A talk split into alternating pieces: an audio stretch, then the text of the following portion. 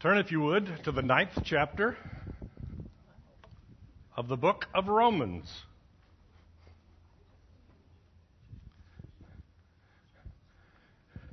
Just to give you a heads up, I will not be here for the next two weeks. Don will be filling in for me. I told him he could correct all my errors. If things go according to plan, next Sunday I'll be standing on the edge of the Grand Canyon, but we'll see. We're actually going to drive to California. I've flown over the Grand Canyon a lot, but I've actually never seen it. So we'll pick up two of our children in Las Vegas. We'll pick up two of our children in California, and we'll just have a time of it. And the Sunday after that, I'll be driving back from California. So, anyway, we started chapter 9, and this says this was last week's lesson, but this is actually the last two weeks' lessons kind of summarized. God's plan did not fail just because the Jews rejected him. Remember chapters 1 to 8, we have the doctrinal part of the book of Romans. 12 to the end, we're going to have the practical application. And in between, he asks, but what about the Jews? Did God's plan mess up because God has turned to justification by faith alone. So for chapters 9, 10, and 11, he's going to deal with what about the Jews? God has not written them off. God still has a plan. But they're going to have to accept Jesus as the Messiah. So we spent several lessons talking about predestination. God is sovereign even over salvation. God is merciful, but even in his mercy, he is sovereign. And God is just. No one receives injustice from the hands of God. So last week we read to the end of chapter 9, but we didn't really get to the end of chapter 9. So we're going to pick up in chapter 9 at verse 30. What shall we say then? He has used this phrase over and over again. He has presented some case, and then he says, But what about it? What shall we say? That Gentiles who did not receive righteousness have obtained it. That is, a righteousness that is by faith. But that Israel, who pursued a law that would lead to righteousness, did not succeed in reaching that law. Why? Because they did not pursue it by faith, but as if it were based on works. They have stumbled over the stumbling stone as it is written, Behold, I am laying in Zion a stone of stumbling and a rock of offense, and whoever believes in him will not be put to shame. What shall I say? Have the Jews messed up permanently? Well, the Jews thought they were pursuing righteousness, and they didn't get it. The Gentiles didn't think they were pursuing righteousness, and they ended up getting it. What goes? What gives? I mean, what, what happened here? First off, we need to remind ourselves that we're talking in broad generalities here. He is talking about the Jewish nation, if you will. There are Jews that are believers at this point in time. We know it because one of them is writing this letter. Okay? We know that there were Jews that were converted, but the general Jewish population had rejected Christianity. If you look at the history of it, uh, Jesus died, was resurrected from the dead, the day of Pentecost, they started spreading the gospel, and Gentiles were coming to faith, and Jews were coming to faith. But for the most part, they viewed themselves as good Christians and as good Jews. So they would go to the Sabbath day, I mean, they'd go to the synagogue on the Sabbath, and on Sunday they would have their Christian worship, and life was good. They were good Jews, they were good Christians. They were fulfilled Jews. But at some point, the Jewish hierarchy said, no, you can't do this. Christianity is a sect that has broken away from Judaism. You have to choose one. And the animosity grew, and there reached a point where the Jewish community would reject you if you had accepted Jesus as the Messiah. So, the question for chapters 9, 10, and 11 does this mean that God is through with the Jews? And the answer is no. But it is an acknowledgement that there was an issue. The Gentiles received a righteousness. Hmm. The Jews thought they were pursuing a righteousness and didn't get it. Why?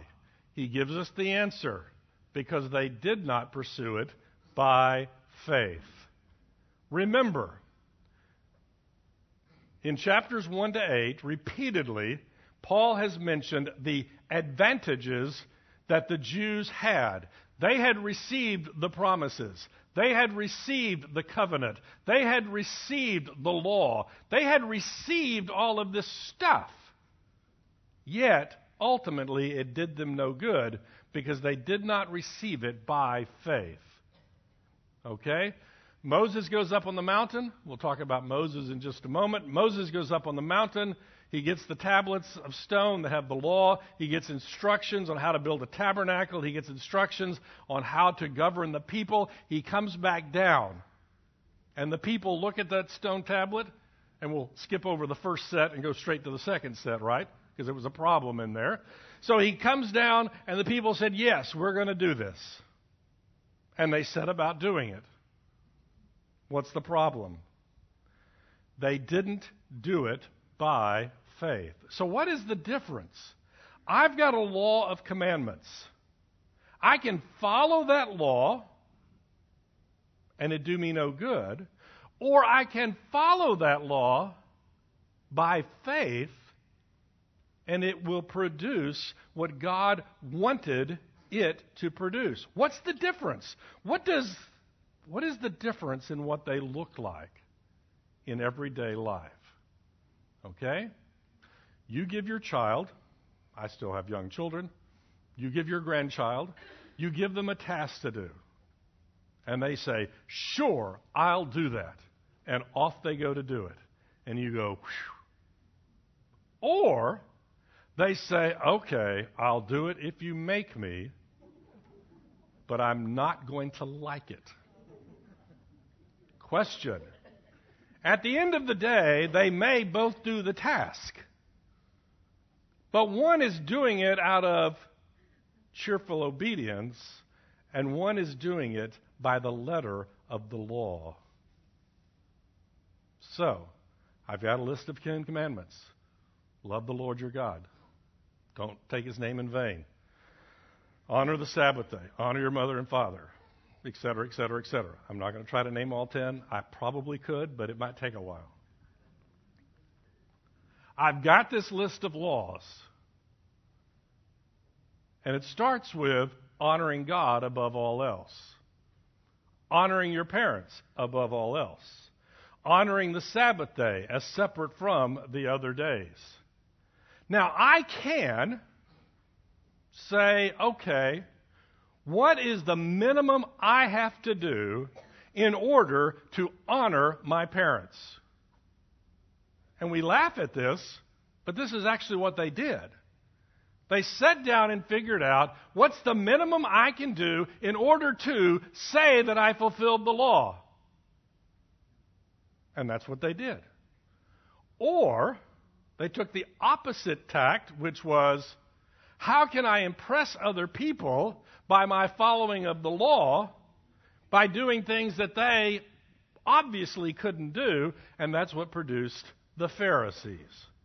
We forget the fact that the Pharisees were actually trying to follow the law. They were actually trying to do what God wanted them to do. But it didn't work because they were doing it apart from faith.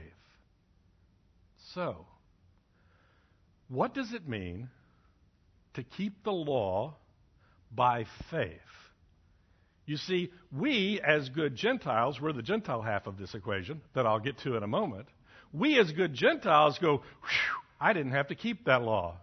I got in for free. The Jews had the law, but even with the law, they were supposed to have faith. We've talked about this before. They're instructed you sin, you present a sacrifice. That sacrifice takes away the penalty of that sin. It is an atoning sacrifice. Whew. And by the time you get to the prophets, the prophets are saying, Why do you waste your time spilling the blood of animals? It does you no good. And you go, Wait a minute, didn't God tell me to do that? Yes, God told you to do it by faith. Hmm. What's the difference? When I approach God, and God gives me this list of things to do, I, in faith, acknowledge that salvation comes from God. Salvation is not based on my works. Faith says, God has instructed me to do certain things and I will do them, but my trust is in God, not in my ability to keep the list. They ought to have kept the list. Even Jesus said, the Pharisees are the teachers of the law, and the law is good. But you have to do it by faith. Is my is my desire for salvation an acknowledgement of who God is and what He's done for me, or is it my attempt to show that I did it I, I, I. That's why he starts chapter 9 with this long discussion that we hated about predestination. At the end of the day, it's all God. The Jews thought it was all them. Question Do we ever get to the point where we think it's all us? And the answer is Yes, frequently. The problem was not that they had the law. The problem was not that some of them tried to keep it. They ought to have kept it. The problem was they didn't keep it by faith. Now, back to the, the verse, chapter 9, verse 30. What shall we say then? The Gentiles who did not pursue righteousness have obtained it. Once again, we're talking in broad generalities here. He is talking to a Jewish audience at this point. What he's going to say is God is using the Gentiles to, if you will, get jealous that the, that the, God is using the Gentiles to make the Jews jealous because God is working apart from the Jewish community. Why? Because they thought they had it all locked up, and they didn't. So, the Gentiles who were not pursuing righteousness. Let's stop right there. Back to Romans chapter 1, 2, 3, 4, 5, 6. The law is written on the heart of all humanity. This is back earlier in the book. We, as fallen creatures, though, suppress that truth chapter 1. We know the truth and we suppress the truth because we want to worship something else. So the Gentiles knew about God, but they were suppressing that truth. The Jews, they had the prophets, they had the written Old Testament, what we would call the Old Testament. The Gentiles didn't have that. The Gentiles had none of those blessings that we had been talking about in all the rest of the book of Romans. Yet they got salvation. Why? Because they didn't have a stumbling block in front of them. Huh. The Gentiles who were not pursuing salvation got it. The Jews who were pursuing salvation didn't get it because they were running a race, and in the middle of that track, They stumbled over something. I mean, it's like you put the Jew and the Gentile in the race, they're running down the track, and all of a sudden that Jew goes and he falls flat. Why? Because he stumbled because somebody had put this huge rock in the middle of the track. Question What was that rock? That rock was, is Jesus Christ. But that Israel, who pursued a law that would lead to righteousness, did not succeed in reaching that law. Why? Because they did not pursue it by faith, but as, as if it were based on works. They have stumbled over the stumbling stone. As it is written, Behold, I am laying in Zion a stone of stumbling and a rock of offense, and whoever believes in him will not be put to shame. 1 Peter 2 4 says, And you come to him, this is Jesus Christ, the living stone, rejected by men, but chosen by God and precious to him. The Jewish community was waiting for a Messiah. They were waiting for the Christ. But Jesus was nothing like the Messiah they were expecting. What were they expecting out of a Messiah? A revived David, a warrior king who is going to rise up and drive the Romans out of the promised land, restore the Davidic kingdom, make Israel the top dog in the world, and by golly, we will show the Gentile world what power really is. And Jesus was the Messiah who came and died. And the Jews stumbled over him. So I am a Gentile, and I receive the gospel message. Believe in the Lord Jesus Christ, and you will be saved. And I say, Yes, I'm in. I was not pursuing a righteousness. I didn't have the law. I didn't have the covenants. But when the gospel was shared to me, I said, yes. I am a Jewish individual.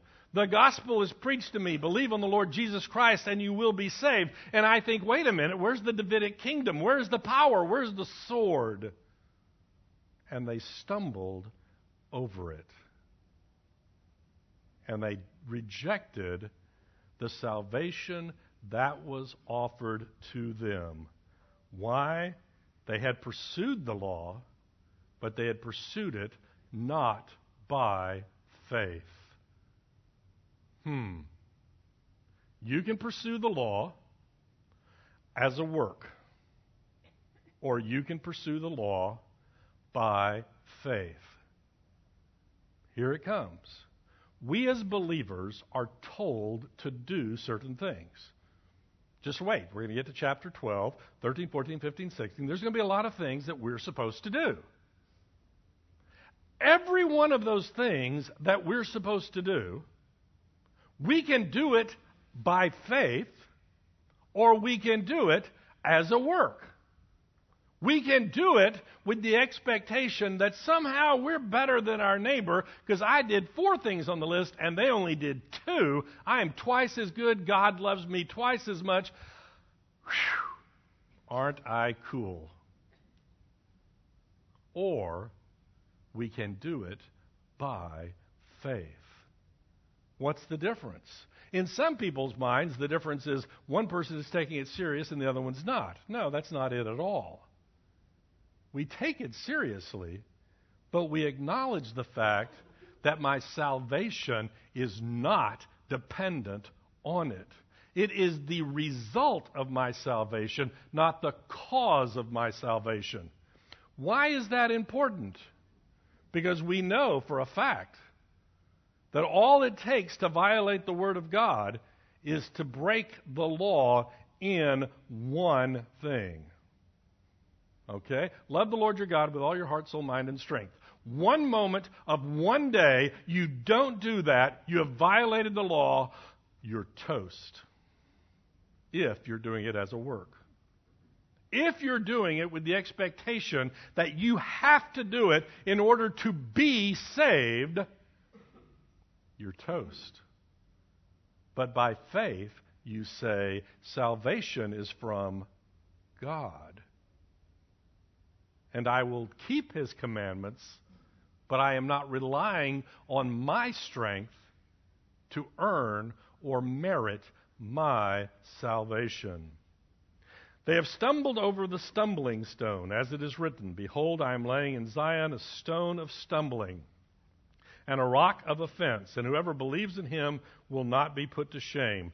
Brothers, my heart's desire and prayer to God for them is that they may be saved. This is exactly how he started out chapter 9. If it were possible, I would give up my own life to save my brothers, the Jews. Don't think that Paul has written off the Jewish community. He wants them to be saved. For I bear them witness that they have a zeal for God, but not according to knowledge. Hmm. What does zeal mean? Come on, this is easy. Enthusiasm? What? Fervency. Whew, I'm excited. You know? I just learned something and I want to share it with you. I have a zeal for sharing what I've learned. And his comment is the Jews have lots of zeal, but they're lacking knowledge. Well, that's weird.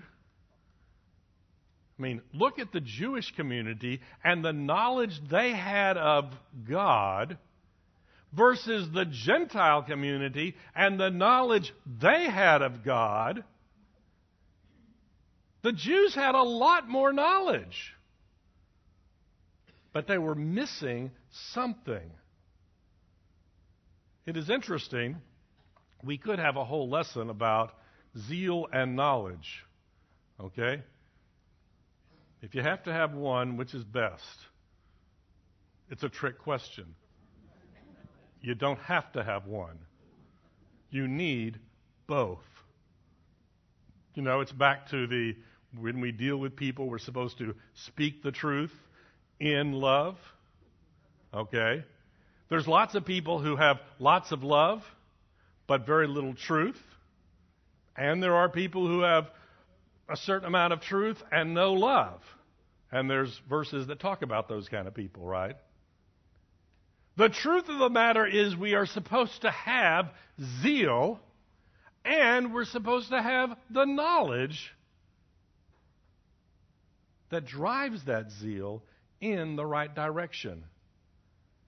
I think at different times in history, one or the other of these two has kind of taken precedent. There are periods where there was a lot of knowledge, but not much passion. There were times when there was a lot of passion, but not much knowledge. We could have an interesting debate, and we're not going to have it. We could have an interesting debate about where we are as a society today. I will tell you my opinion. We have lots of passion and not much knowledge. You start asking people about things of the Bible, things of the Word of God, and they they know this much, but they're real excited about it. You know, I, I'm real excited about the things of God, the two things I know. That one of which is true, by the way. The other one I'm not. You know, you know how that works, right? The Jewish community had knowledge about God because they had what we call the whole Old Testament. But they were lacking the knowledge that was necessary for salvation, and that knowledge revolved around the person of Jesus Christ. He was the stumbling stone. They knew a lot of stuff, but they didn't know the Messiah when he showed up in their midst and that was the knowledge that they lacked. For I bear them witness that they have a zeal for God, but not according to knowledge. For being ignorant, That's a pretty strong word. For being ignorant of the righteousness of God and seeking to establish their own, they did not submit to God's righteousness. Being ignorant of the righteousness of God. Wait a minute. They had the law. Didn't they know what it took to be right with God? It's actually interesting, depending on the commentary you read about this righteousness of God, it is it can be a discussion of the character of God, God's righteousness, or it can be a discussion about what God requires of us to be right with God. God's righteous requirement on us. I have a tendency to go that direction with the verse, but it actually works either direction. Why? Because the righteousness that is inherent with God is the righteousness that is required of us to enter the presence of a holy God. And that's what we've been dealing with in chapters 1 to 8 of the book of Romans. How can we enter the presence of a holy God? You have a question? Oh, yes. She's jumping ahead. Isn't God's righteousness the righteous requirement of us? Isn't that Christ? And the answer is yes.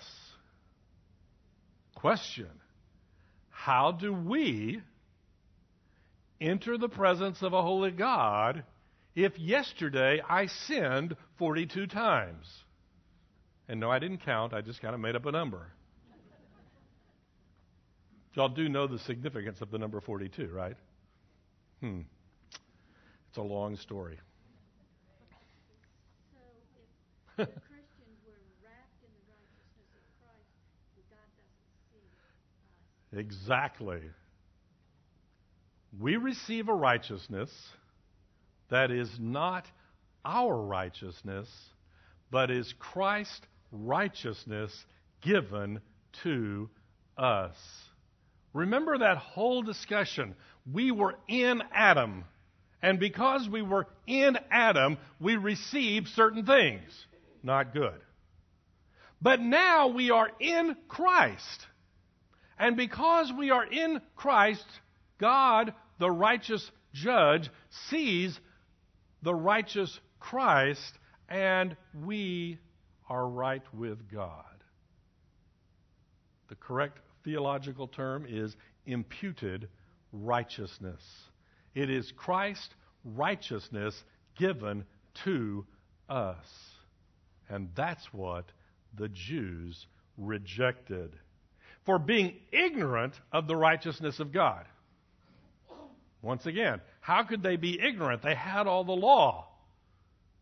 Well, they were ignorant because they didn't know how to fulfill it. They were ignorant because they rejected the Messiah who provided a way for us as sinful human beings to fulfill the law in Christ. Therefore, they were ignorant. What do people do when they're given a standard of behavior that they cannot keep? They change the standard of behavior. For being ignorant of the righteousness of God and seeking to establish their own. I don't know what it takes to be right with God. Obviously, I'm blowing it. I'm going to come up with my own list. And you could probably make the argument that every human created religion, every human created denomination that attempts to earn salvation by some mechanism is fulfilling this verse. They are creating their own standard of righteousness. If I can stand on my left foot for 15 minutes, I will be saved. And I stand here for 15 minutes, oh, I didn't make it. Tomorrow I will. We create lists because we're ignorant about how to be made right with God. Why are we ignorant? Because we reject Jesus, who is the only way to obtain righteousness that will allow us to enter the presence of a holy God. We can know lots of stuff. We can have lots of passion and zeal. I can have pep rallies. I can just jump up and down with excitement. I can beat you over the head with a two by four. But it is zeal without knowledge of the righteousness that is given to us in Jesus Christ. And that's what the Jewish community had rejected. They knew lots of stuff, they had lots of zeal, but they didn't know the truth because they rejected the Messiah. For being ignorant of the righteousness of God and seeking to establish their own, they did not submit to, God's righteousness. They didn't submit. Submit to put yourself under. Here is God's righteous requirement. Do I acknowledge and put myself under that righteous requirement? It's a scary thing. Because apart from Christ, apart from the Messiah, apart from Him paying the penalty for our sin, if I put myself under this burden that I cannot keep, all it's going to do is crush me. They did not submit to the righteous requirement of God. Therefore, they made up their own that they could keep, or at least come close enough to make it look like they were in the right ballpark. And that's what we as humanity have done. For Christ is the end of the law for righteousness to everyone who believes. Christ is the end what does the word end mean? Well, it has two pretty standard definitions. I'm driving down a road, there's a barrier at the end, I've hit the end of the road, where the road stops. But the other meaning of it is purpose. We talk about what is the end of education. What is the purpose of it? Why is it even here? and we talk about being the end goal. It's not like it's the end and I've obtained it, I'm done. It's what is the purpose for what I'm doing? For Christ is the end of the law for righteousness to everyone who believes. Christ is the goal. I have put myself under God's righteousness. I have submitted myself to it. But I have no hope, so it just crushes me. That's not a very good end. Or I submit myself to God's righteousness and I acknowledge the fact that Christ provides me the way to fulfill that righteous requirement. So I both submit and accept that Christ is the solution. Huh. What did the Jews do wrong? The Jews did wrong what we all have done, which was say no. We've looked at God and said, no. I know a lot of things, God. I know a lot of things about you. Rah, rah, I'm on your team because you're on my team. Rah, rah, we're going to do great things. But ultimately, we refuse to submit because we refuse to accept the answer that allows us to survive when we submit ourselves to the righteous requirements of God. And that's what they did, or didn't do. For Christ is the end of the law of righteousness to everyone who believes.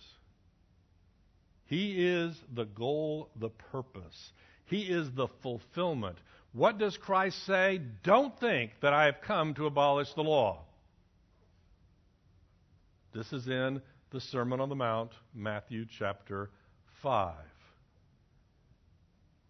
Why would you think that he had come to abolish the law? Well, once again, go back to Jesus' time. He's roaming around. You've got this group of Pharisees who are creating ever stricter lists that only they can keep, and they're using it as a club to beat people over the head with. I'm righteous, you're not, whack, whack, whack. And you're an average person who has to go to work every day and raise a family, and you do all these things, and you feel burdened because the Pharisees are sitting there whack, whack, whack you with the law. Wouldn't you love for somebody to come along and say, forget all that stuff? Forget it all. It's all a pain in the butt anyway. But that's not what he did. Don't think I have come to abolish the law. I have not come to abolish it, but to fulfill it. What does it mean to fulfill? To reach the end the goal and the purpose. Don't think that I have come to abolish the law. I have come to fulfill it. I have come to fulfill it on your behalf. For Christ is the end of the law of righteousness for everyone who believes. For Moses writes about the righteousness that is based on the law, that the person who does the commandments shall live by them. Huh. I'm going to be saved by following the law. We talked about this weeks, weeks ago. I can do that, right? All I've got to do is from the day I'm born to the day I die, follow every element of the law perfectly. It says, Love the Lord your God.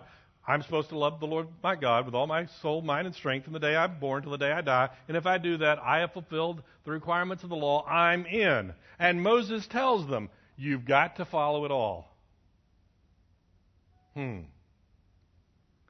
For Moses writes about the righteousness that is based on the law, that the person who does the commandments shall live by them. But the righteousness based on faith says, Do not say in your heart, Who will ascend into heaven? That is, to bring Christ down, or who will descend into the abyss? That is, to bring Christ up from the dead. That's a strange passage. Maybe we should just skip over that. I said a couple of weeks ago when we started chapters 9, 10, and 11 that given the fact he's addressing the uh, Jewish community, he puts lots of uh, references to the Old Testament in here. Lots from Isaiah, Daniel, and other places. So here he goes. Don't say in your heart, Who will ascend into heaven? Why, why would you do that? Well, you'd ascend into heaven to bring Christ down. And let's remind ourselves the word Christ is Jesus' title. Jesus is his name, Joshua in the Old Testament, and Christ, Messiah, is his title. So we talk about Jesus Christ. They, the Jews, are looking for a Christ, a Messiah.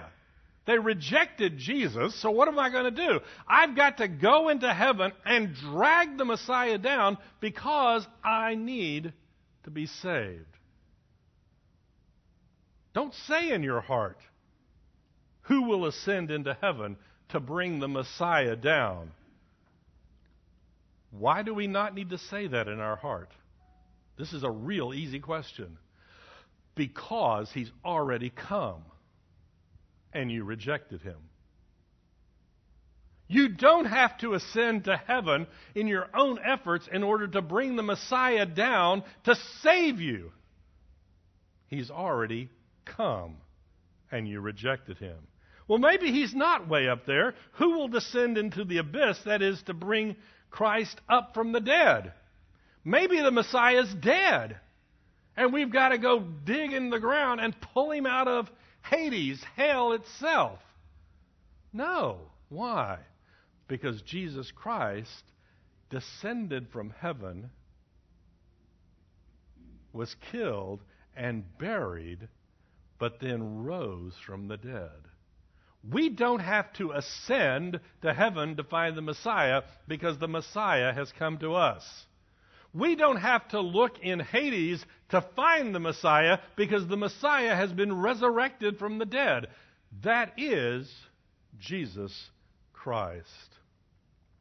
But what does it say? The word is near you, in your mouth and in your heart. That is the word of faith that we proclaim. Because, here it comes, because if we confess, if you confess with your mouth that Jesus is Lord and believe in your heart that God raised him from the dead, you will be saved. For with the heart one believes and is justified, and with the mouth one confesses and is saved. The scripture says, Everyone who believes in him will not be put to shame. For there is no distinction between Jew and Greek, for the same Lord is Lord of all, bestowing his riches on all who call on him. For everyone who calls on the name of the Lord will be saved. You need to memorize that section.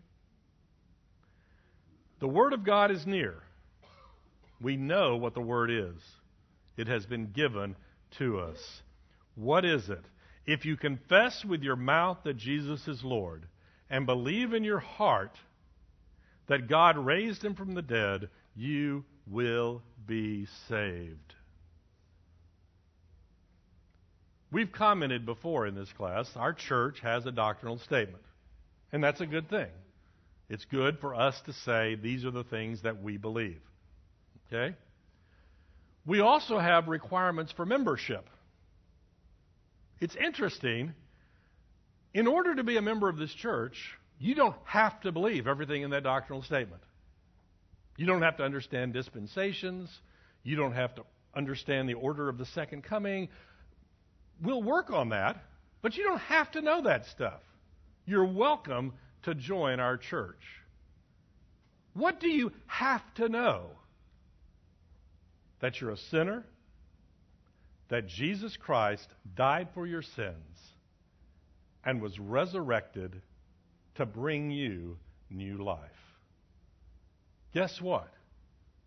That's what makes you a believer. That's what makes you right with God. The acknowledgement that you don't do it on your own. If we confess with your mouth that Jesus is Lord, what does it mean that Jesus is Lord?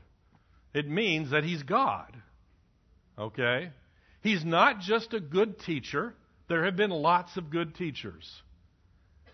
There have been lots of people who have set an example of how we as human beings should live our lives.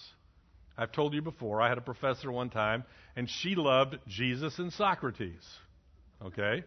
They both died for what they believed, they both taught good things, and that's the standard, right?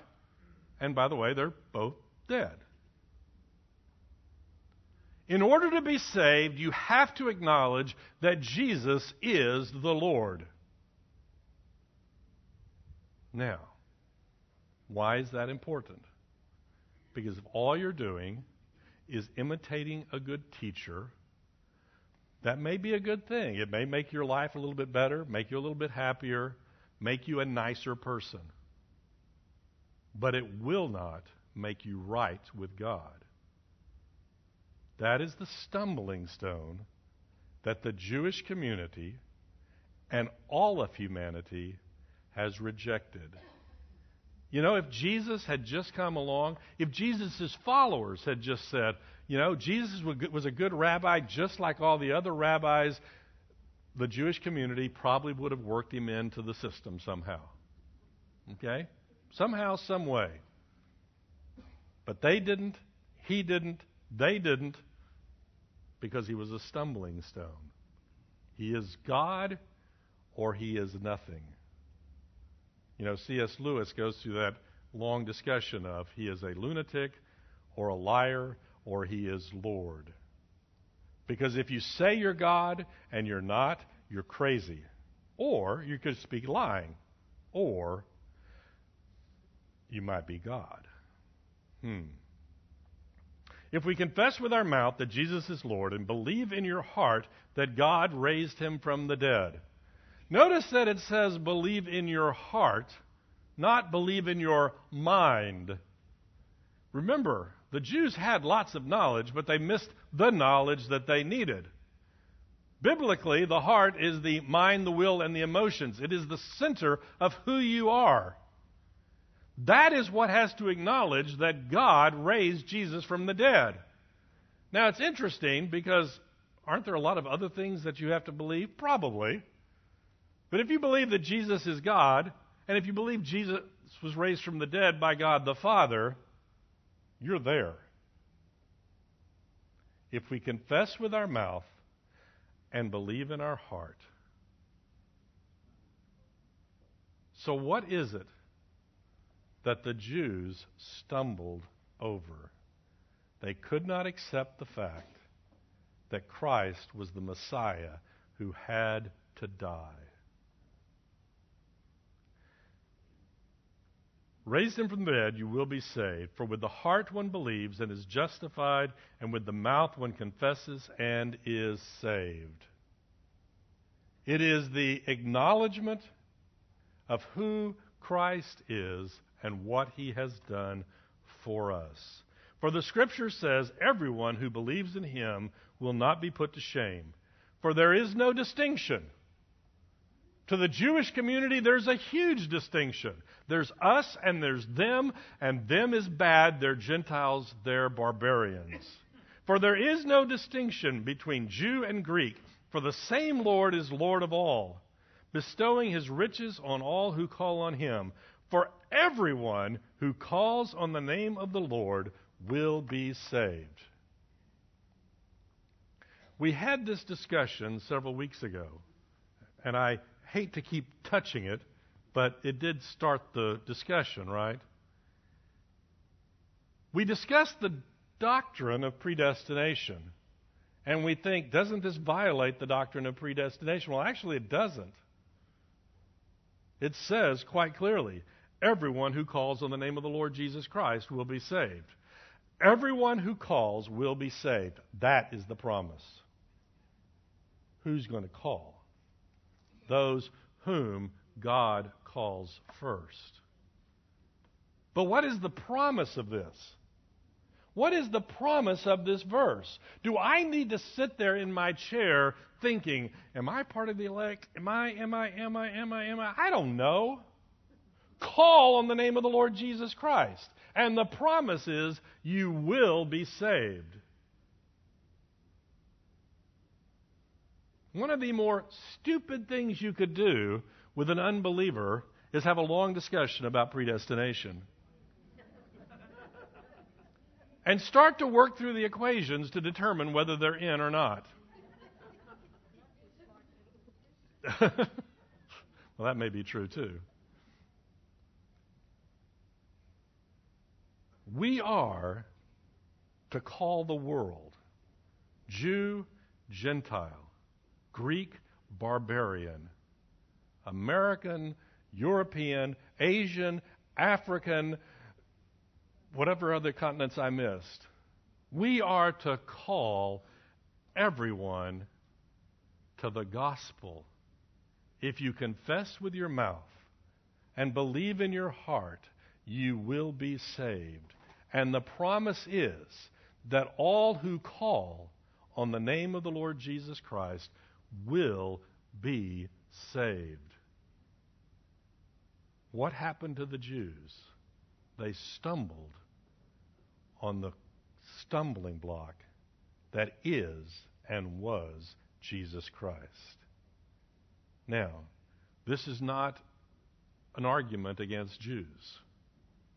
This is an argument against all of humanity who has worked their hardest to come up with some standard of righteousness that they can keep so they can earn their way to God. Because they hate the idea that all it takes is to call upon the name of God, of Christ, and they will be saved. Why is it? Because we're stubborn, hard headed human beings.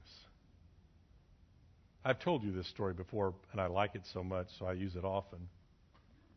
When my kids were little, we'd wrestle, you know, and I had this rule all you had to do was kiss me, and I would let you go. and there were some children who would very quickly kiss you so you'd let them go, and then they'd come back in for the attack. But there were other children who weren't going to kiss me no matter what. They were going to struggle until they were free on their own. But you know what? They're five years old, and I outweigh them by a bunch. There's no way. But our human stubbornness says, I'm going to earn my salvation some way or another if it kills me. And it probably will. What is the message? Believe, confess, Jesus is Lord, and God raised him from the dead. Call upon the name of the Lord, and you will be saved. Great promise. Great promise. Let's close in prayer. Dear Heavenly Father, thank you that you sent Christ to provide righteousness for all of us. Forgive us our hardness of heart and our stubbornness. I pray, Lord, that we would draw close to you because you have drawn close to us. For it's in Jesus' name we pray. Amen.